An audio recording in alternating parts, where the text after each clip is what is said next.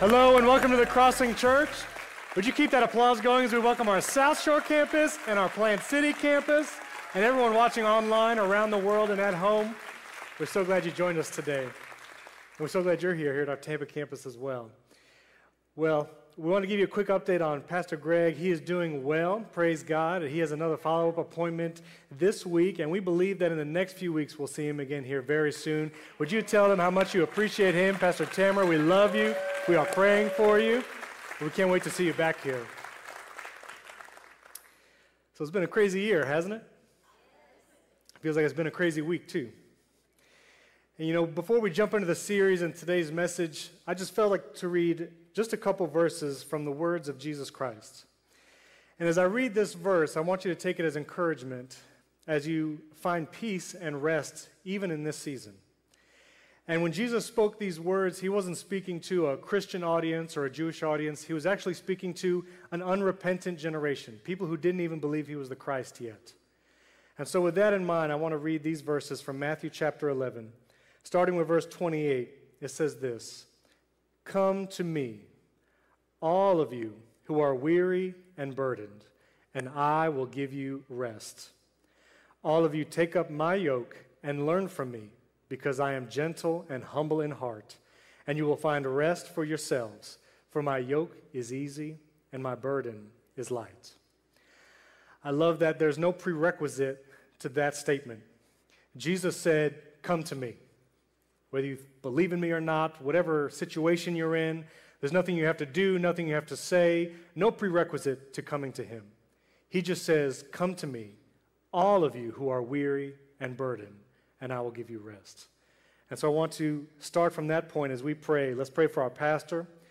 Let's pray for this weekend, and let's pray for our nation. Would you bow your heads with me? Heavenly Father, first of all, we worship you. We give you glory and honor because you're the King of kings and Lord of lords. You are unchanging and all powerful, and we put our trust in you. God, we pray for our pastor and his family. We pray you continue to bring healing, a swift healing. We pray you relieve pain and you give rest, Father, and that you bring him back to full strength quickly. And Father, we pray for this weekend. We pray for our president, Donald Trump. We pray quick recovery for him as well. We pray for everyone who is suffering from COVID 19, a swift healing, a swift recovery, Father. And we pray that your presence, we thank you that is here even now. And we pray that you speak. You speak at all of our campuses online. You speak today. In Jesus' name. Amen and amen. So I'm excited because I get to begin a new series this month. We're talking about realignment. And so I love this graphic because I don't know if you're a little OCD like me, that E probably bothers you, right? You're like, just get it down. So we're talking about realignment. And the big idea is this in the presence of many redefining voices, what does God say? In the presence of many redefining voices, what does God say? And so as I was thinking about that word realignment, I started thinking about, well, what's the cost of being out of alignment? I was driving down the road yesterday and I saw a sign for one of those tire and oil change places, you know? Uh, the one where they hit your bumper when they change your oil. No, just kidding. and, uh, you know, at the sign outside, it said free alignment. And what are they talking about? They're talking about we're going to align your wheels, right? Because what happens when your wheels are out of alignment? You start veering, right? You veer to one side of the road or the other. And so there's a cost to being out of alignment. And then I thought about a chiropractor. He tries to put your spine into alignment because if it's out of alignment, what happens? Pain, you experience discomfort. And so there's always a cost of being out of alignment. And so my challenge for this opening weekend is this we must realign to the moral standard. We must realign to the moral standard, which is God. I think on an individual level, on a community level, and on a national level. We must realign to the moral standard. In an effort to justify all the things we desire and want to do, we as a nation have placed feelings as the compass for morality. We have placed whatever we feel, whatever we desire, whatever we think is right is actually right. We have placed ourselves in the position to dictate right and wrong. I thought about this verse from Isaiah 59 to describe this season in our nation. Isaiah 59 14 says this Justice is turned back, righteousness stands far away, for truth has stumbled in the public square, and uprightness cannot enter. Truth is lacking, and he who departs from evil makes himself a prey. The Lord saw it, and it displeased him that there was no justice. I can't think of a better phrase to say truth has stumbled in the public square. And I also find that part of the verse so interesting. It says, He who departs from evil makes himself prey. Think about anyone who has stood up for morality in our nation recently. Anyone who has said this is wrong and this is sin. They get piled on by social media, by celebrity culture, by the news media. To say something is wrong, you're making yourself prey. I believe that's what Isaiah was prophesying even about today. Our culture says what you feel is true, and more importantly, what you feel is right. I saw these images on social media recently, and you can see this all the time, like this first one. It says, if it makes you happy, it doesn't have to make sense to others. Isn't that an interesting phrase? But see how happiness is now the highest good. Not doing what is right and doing what is moral, but my own happiness. And go to the next picture. This one is an even more dangerous idea. Feel your feelings, they're not wrong. Feel your feelings, they're not wrong. This is the voice of culture. This is what it's saying today. Your feelings are not wrong. But let me tell you, if you feel like lying, your feeling is wrong. If you feel like cheating, your feelings are wrong. If you feel like watching pornography, your feeling is wrong. We cannot justify what is right by what we feel. And maybe you've even heard this from friends or family members. They'll say, Don't push your morality on me. That's fine for you, but not for me. That's your truth, but not mine. Does this sound familiar? There's actually a name for this in philosophy. It's called moral relativism. This idea that we dictate what's right and wrong and what we feel, either as an individual or as a society, dictates morality. And this idea is called moral relativism. And in the next few moments, I want to show you why this is so contradictory and why it leads to destruction. I think the motivation for this thinking is this we don't want to feel convicted that our actions are wrong, and we don't want to feel bad about holding others accountable. We don't want to feel bad for our actions, and we don't want to feel bad about holding others accountable. And so we enter this place where we don't want to tell someone they're wrong, and so we say, well, they feel it, so it must be okay. They desire it, so I guess it's fine. I thought, I searched Scripture to see where is this idea, and it's funny, it's all over Scripture. If you look in the Old Testament, over and over again, the Israelites would serve God, and then they would stop and do what they thought was right. So this verse in Judges 17 6, I think, describes it wisely. In those days, there was no king in Israel, and everyone did what was right in his own eyes. Everyone did, was, did what was right in his own eyes. I think it's so interesting that it says when there is no king, people do what they think is right. And you see, as a nation, we have removed God from the place of dictating morality, and so we do what is right in our own eyes. I want to read this quote from a famous Christian philosopher and theologian. I'm not going to tell you when it was, but I want you to think about our culture today and what this means for us.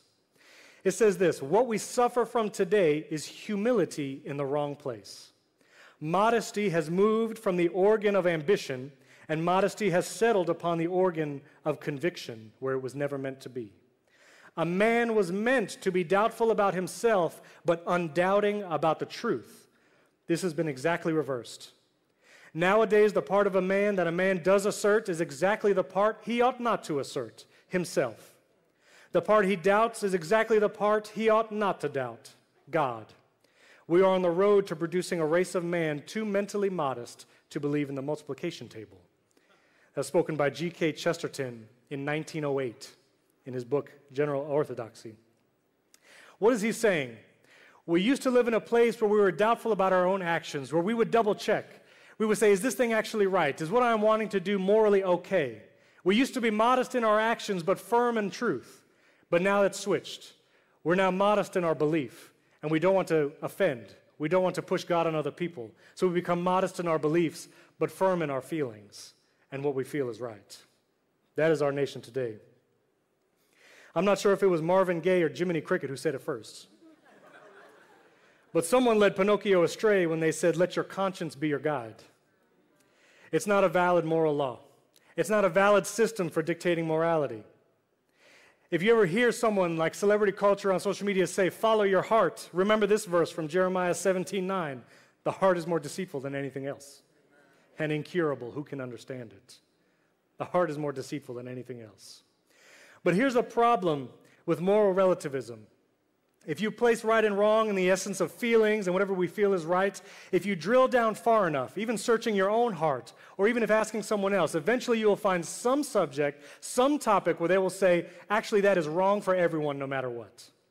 But you see, as soon as you make that statement, as soon as you say this is wrong for everyone, you've immediately undergrad, you've kicked the feet out from moral relativism. You can't say that something is right or wrong for everyone if you think it's all dependent on feelings and opinion. And so this idea has actually come into the educational system here in America. It's called values clarification, and it's taught to teachers and faculty and staff of schools. And so I want you to read this example of what happens when a teacher tries to impose moral relativism in the classroom. Read this with me. Philosopher Christina Hoff Sommers exposes the moral confusion of values clarification in a true story she relates. This is a true story. One of my favorite anecdotes concerns a teacher in Newton, Massachusetts, who had attended numerous values clarification workshops, moral relativism workshops, and was assiduously applying its techniques in her class. The day came when her class of sixth graders announced that they valued cheating and wanted to be free to do it on their tests. The teacher was very uncomfortable. Her solution, she told the children that since it was her class and since she was opposed to cheating, they were not free to cheat. Quote, in my class, you must be honest, for I value honesty, but in other areas of life, you may be free to cheat. Comes from the book Relativism by Francis J. Beckwith. You see the contradiction. This teacher is trying to instill this belief system that if you feel like something is right, you should be able to do it. And from the mind of children, sixth graders, they say, well, if that's the case, we think we should cheat. And so then you're stuck in a contradiction, a conundrum. That the teacher can't impose morality. And if she does, she's contradicting herself. Moral relativism is like having your feet firmly planted in midair. It's like having your feet firmly planted in midair. And so, to illustrate this again, I have a, a meter stick. For the benefit of everyone not in the US, I used a meter. That's a joke, right? Imperial metric, anyway. So, when you have a meter stick, it's 100 centimeters. And it doesn't matter how you feel about it, whether you like this distance or not, this is the measurement. And so if someone's building a house and the builder on this side says, I'm going to go by the standard, but the building, uh, builder on this side of the house says, I think a meter is 75 centimeters, you're going to have a lopsided house. And even if I go on this side and I try to make 75 centimeters stretch out and I write a different law, a different legality of what a meter is, it doesn't change. The meter is unchanging. I want to tell you just because the law says something, just because something is legal, doesn't make it right. You can't rewrite morality. And you know, it's funny, we don't believe this in many areas of life. If you have a prescription from the doctor and it says take two pills a day, you're not going to say, I feel like taking eight pills a day. You're going to have a problem. You don't see the gas gauge in your car on E and it's blinking the light at you and say, I feel like my tank is full. I'm going to see you on the side of I 4 on my ride home today. So we understand that there are absolutes. We understand that some things are right or wrong no matter what.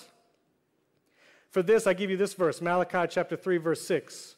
For I, the Lord, do not change.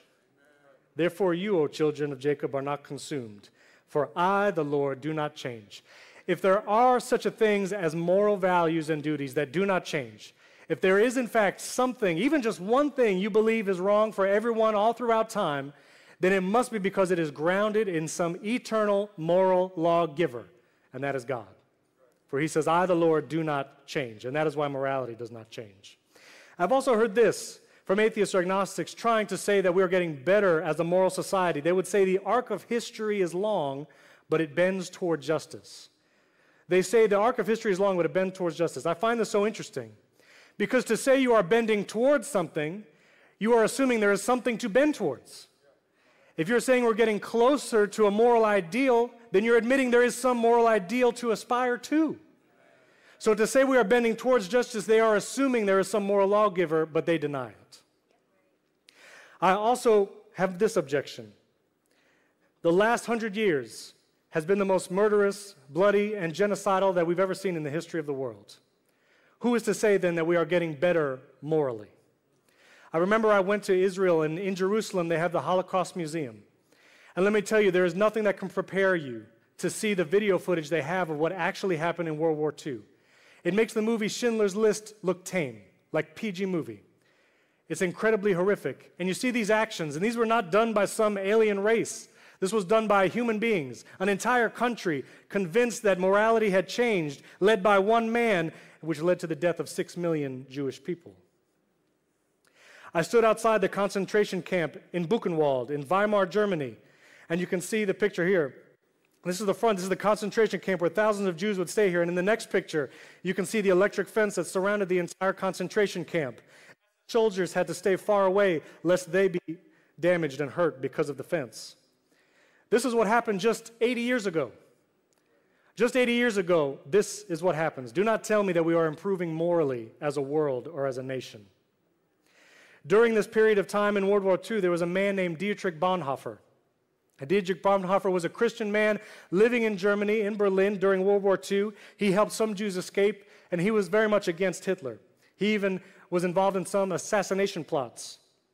And he says this The ultimate test of a moral society is the kind of world that it leaves to its children. The ultimate test of a moral society is the kind of world that it leaves to its children. I want you to think about today in our nation, here in America. What world are we leaving to our children? What are we teaching our children about right and wrong? What are we teaching them that if they feel a certain way, then they can do a certain thing? This idea, this moral relativism, is going to lead to destruction. We must stand against it. I'll also quote Huckleberry Finn. In that book, they, they got it right. The runaway slave Jim continually tries to tell Huckleberry Finn why slavery is wrong. And he says this just because you're taught something's right and everybody believes it's right, it don't mean it's right. Just because you're taught something's right and everyone believes it's right, it don't mean it's right. And so with that in mind, I want to challenge you in three ways. I'm going to challenge the skeptic, those who are searching for truth, hopefully, and also for the Christian. Number one, my first challenge will you honestly search for truth in this culture? Will you search for truth amidst this world of moral relativism? Will you honestly search for truth? As I was searching for an illustration in Scripture to describe this, I came across Matthew chapter 21. In Matthew chapter 21, Jesus is in his earthly ministry, and he's preaching and he's teaching, and the, the Pharisees and Sadducees, the high priests, they always try to trip him up. Let me tell you, Jesus was pretty slick. He always knew how to answer them, how to trip them up, because he saw the heart. Jesus always saw the heart. And so watch this exchange in Matthew chapter 21, starting with verse 23. It says this When Jesus entered the temple complex, the chief priests and the elders of the people came up to him as he was teaching and said, By what authority are you doing these things? Who gave you this authority? I want to stop there for a moment. People who are obsessed with power will always question another authority. You see, these high priests, they didn't like that Jesus was speaking with authority. And so they tried to constantly trip him up. So they asked him, Who gave you this authority? And Jesus answered them, I will ask you one question, and if you answer it for me, then I will tell you by what authority I do these things. Where did John's baptism come from? From heaven or from men? And he's talking about John the Baptist, who came before Jesus to prepare the way. Now, watch this. They began to argue among themselves. If we say from heaven, he will say to us, Then why didn't you believe him? But if we say from men, we're afraid of the crowd because everyone thought John was a prophet. So they answered Jesus, We don't know. And he said to them, Neither will I tell you by what authority I do these things. He's so slick. You know, and just a word too, as Christians, we need to be quick on our feet. Not to be tricky or anything like that, but we need to have an answer to give or to know how to ask a good question. And so Jesus asked this question because he knows these high priests don't care about the truth. They're not actually looking for the truth. They're just there to trip him up. And so he does that. But I want you to see why these religious leaders didn't answer. They were afraid of the crowd. One of the reasons why they didn't answer was because they were afraid of what the crowd would do to them. It's amazing how just in the past few years, I've seen so many people who claim to be Christians. I'm talking big, influential Christian music artists, sports people, who, uh, stars who claim to be Christian. But they will make a stand for morality. They'll make a stand about what is right and wrong. Then they'll get piled on, and what happens the next day? They issue an apology video. And they say, I didn't really mean that. What I actually meant is this and this and that. Let me encourage you. You cannot be afraid of the crowd. If we are going to stand and make a difference in this world for the name of Jesus Christ, we cannot be swayed by the crowd. We cannot be afraid of what they can do to us or say to us. We have to stand strong. We cannot be afraid of the crowd. And so I encourage you, maybe those who are searching, those of you who are skeptics, genuinely search for truth. Don't just search for ways to trip somebody up. Don't just search for ways to justify doing what you want to do. Genuinely search for the truth. Number one, will you search for truth? Number two, will you receive the truth? Will you receive the truth? You know, we can hear the truth, but we have to receive it in order for it to change our life. We can hear it, we can see it, but we have to receive it. So, as I was thinking about this, an illustration from Scripture, I went to the Old Testament, 1 Kings in chapter 12. Israel is divided into two kingdoms at this point. You have Jeroboam, the king of the north, and then you have Rehoboam, the king in the southern part of Israel. And Jeroboam in the north, he wanted power, he wanted influence, he wanted to be the king of the entire country. And so he creates an altar of convenience in the northern part of Israel. You see, every year Jewish people had to bring a sacrifice to Jerusalem. And if you lived in the northern part, that's pretty far. And so the king said he wants to earn the favor of the people, get these people to like me, so I'll create an altar up here that they can come to instead of going where they need to go, and it can be an altar of convenience. But it wasn't just an altar to God. He built golden calves and idols and worshiped pagan gods. It's amazing. We actually went there when a group from the church went with Pastor Greg and Pastor Tamara to Israel. We went up to the northern part. This is in Tel Dan, in the northern part of Israel. And this is the altar that Jeroboam built in northern Israel. This is the actual archaeological dig where this, dig where this story happened. So he builds this altar. They're worshiping false gods. He's tricking Jewish people to bring their sacrifice here. And a man of God comes to confront him. And we pick up in 1 Kings chapter 13, starting with verse 1, and it says this A man of God came from Judah to Bethlehem by a revelation from the Lord, while Jeroboam was standing beside the altar to burn incense. He gave a sign that day. He said, This is the sign that the Lord has spoken. The altar will now be ripped apart, and the ashes that are on it will be poured out. When the king heard the word that the man of God had cried out against the altar at Bethel, Jeroboam stretched out his hand from the altar and said, Arrest him. Do you see what just happened there? Jeroboam knows the truth. He lives in the Jewish country, he is Jewish. He knows the truth. He knows what he's doing is wrong, but he doesn't want to receive it. And so when the man of God comes to convict him, he says, Arrest him. But what happens to Jeroboam? The hand he stretched out against him withered, and he could not pull it back to himself. I think if that happened more today, we'd do a lot less wrong things. Amen? You see, Jeroboam knew the truth, but he didn't want to receive the truth. And so, if you want your life to actually change, if you're giving your life to Christ, you must not only hear the truth and accept the truth, you have to receive the truth. You must receive the truth. Number one, will you search honestly for truth? Number two, will you receive the truth? And finally, this is a challenge now to those who are Christians. Will you align to the truth? Will you align to the truth? You see, you can search for the truth and find it. You can even believe it and say, This is right. I believe it. I even give my heart to Jesus. But then there has to be a life change. Then you actually have to align your life, align your actions, align what you believe to be right and wrong with God Himself, the one who does not change. In this verse in 2 Timothy, I think it sums up this point. 2 Timothy 4, starting with verse 3 For the time will come when they will not tolerate sound doctrine, but according to their own desires, what were we talking about before? According to their own desires, will multiply teachers for themselves, because they have an itch to hear something new. They will turn away from hearing the truth and will turn aside to myths. This is a verse for the church.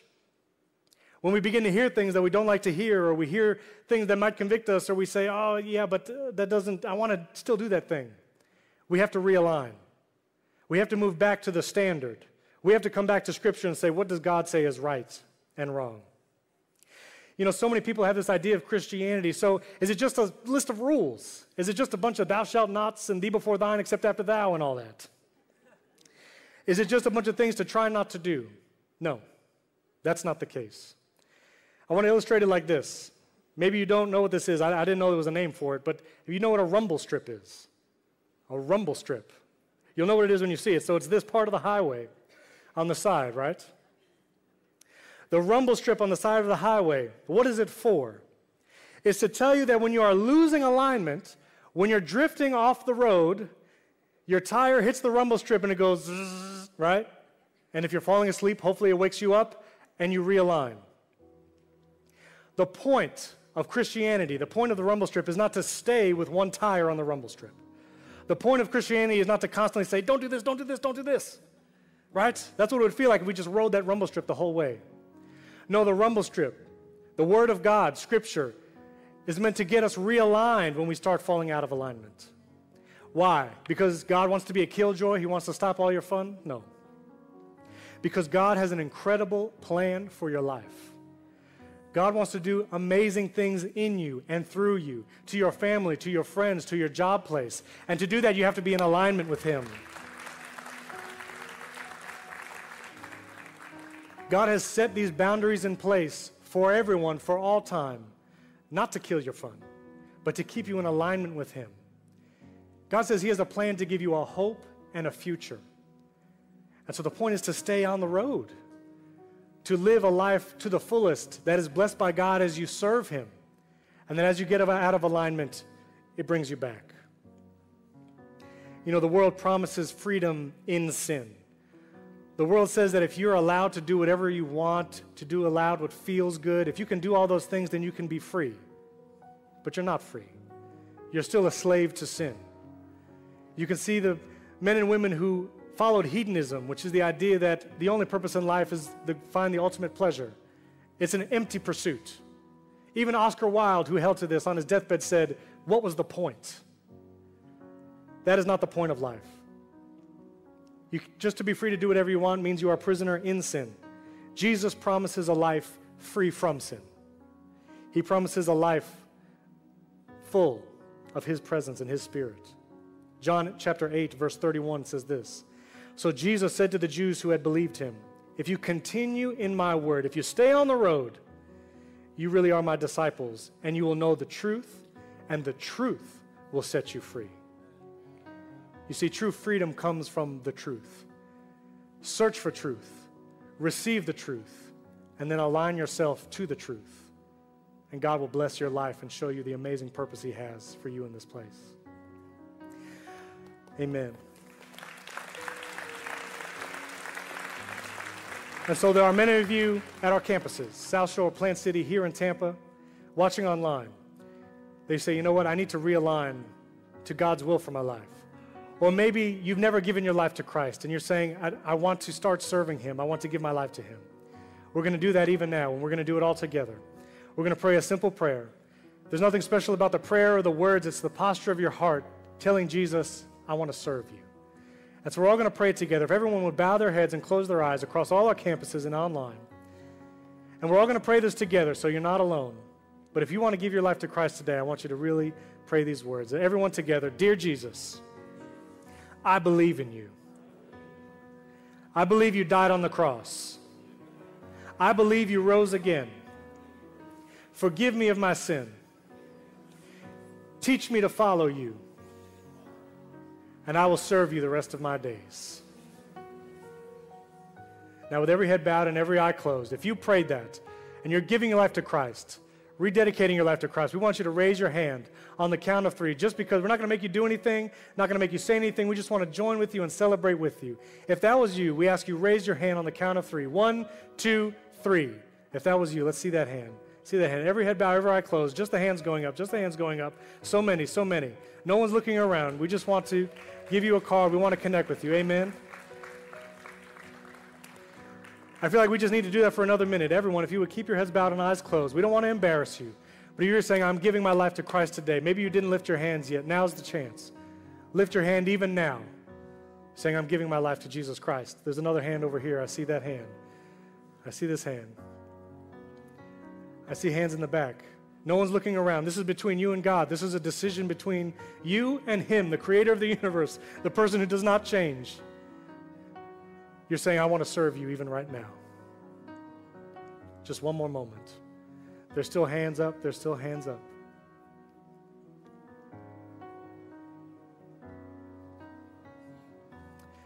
Amen. Church, would you look up here and celebrate like crazy because so many people have given their life to Christ? Praise God. Incredible. Wow. Whew. Wow, wow, wow, wow.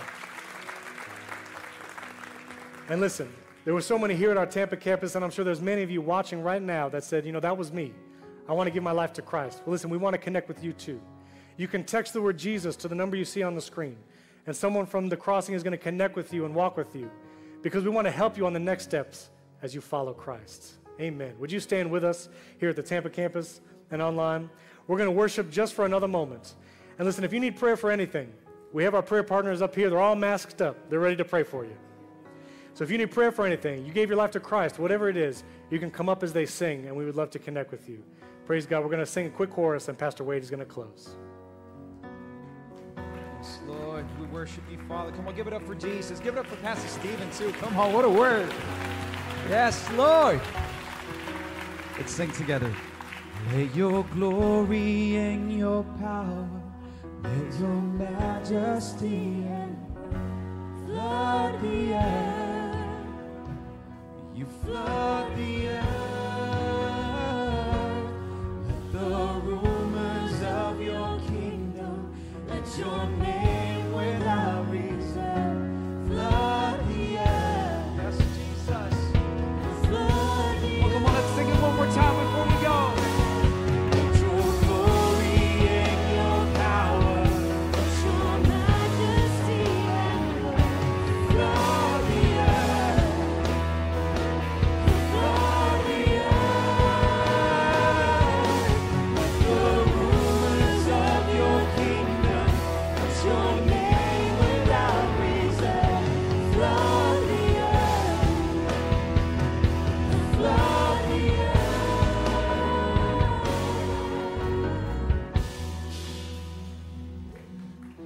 God another praise?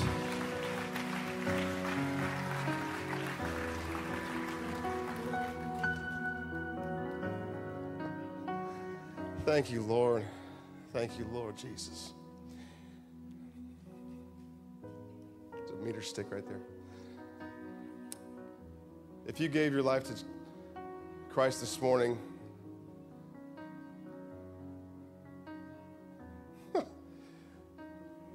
best decision you'll ever make. This is the best decision you'll ever make. I remember some years ago, and this is, this is my encouragement, this is my extension to those that have been saved for maybe some time. I remember years ago saying a, a prayer just like Pastor Stephen led us through, and, but I never really did anything with it. I never walked it out. You couldn't really tell that I was saved. There was no really fruit in my life. And, but there were certain items in my life that would come up, certain milestones that would start happening in my marriage that uh, forced me to go back to church, right? Like I can remember getting the news that we're gonna have our first, our first child, and I said, babe, we gotta go to church. I gotta get right. Jesus. We, we laugh, but that happens to a lot of us. We wait for those moments of, uh, I got to get right, and then I go. And so I just want to encourage you if, if you need prayer for anything, because that was me. I said, I've never gone up front before and asked for prayer. And I went to this chapel at Fort Knox, Kentucky in 2004, some time frame. And I walked up to the pastor after service and I said, I'm about to have, we're about to have our first baby. Pray for me. I didn't know what I needed to hear, but he was in tune with the Spirit and he prayed exactly what I needed to hear. So I just encourage you if, if you're in that place, if you got a milestone, if you got a career change, if you got family change, you got life change going on, bring it up to the altar. Leave it here. We would love to pray with you. We'd love to partner with you. And we'd love to hear the testimony of God moving in your life when He does, because He's faithful to do so. We're going to transition now as we bring our tithes and offerings. I'm, I'm telling you, it's getting better every week. God bless you. It is, it is worship. It is worship. And here at the crossing, you can do that in multiple ways if you're here with us in the house. There's black boxes located all throughout our campus. You can leave it there. You can pull out your phone and text the word We Are Crossing to the number 77977. And for those of you online, you can click on the give button and give that way. We're not going to leave here until we're done praying for anything and everything you, you need prayer for. Amen. Let's pray. Father, we thank you that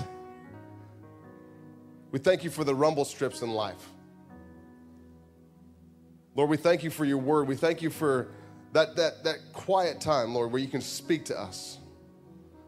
And Lord, even when we don't listen, Lord, you're faithful to send a messenger. You're faithful to send a friend, a coworker, a family member, Lord, to, to get us back online. You're faithful to send a message through a pastor, a teacher, Lord. And I just pray, Lord, for all of us that are hitting those rumble strips right now, Lord, that this is the day that you would bring us back into alignment. Knowing that your grace is extended to all that believe in you, knowing that your mercy is new each and every day, and knowing that your love is unconditional, and that you've never left us, you've never forsaken us, and you're calling us back. Lord, thank you for those that gave their lives to you today. In the house and online, wherever they're at, Lord. We ask for your blessing. We ask for your protection over them now, Lord, as they begin to walk, as they begin to seek the truth that they just received here today. Lord, we pray your blessing upon our tithes and offerings. Lord, we ask for multiplication. We know, Lord, that you will use it for your kingdom. We pray a blessing, protection, and covering over every family, Lord, that would give here today. We love you. We thank you. We praise your holy name. In Jesus' name, amen. Amen. Amen. Can we give him another praise? Yes. God bless you all. We will see you out in the lobby and we'll see you on first Wednesday. God bless you.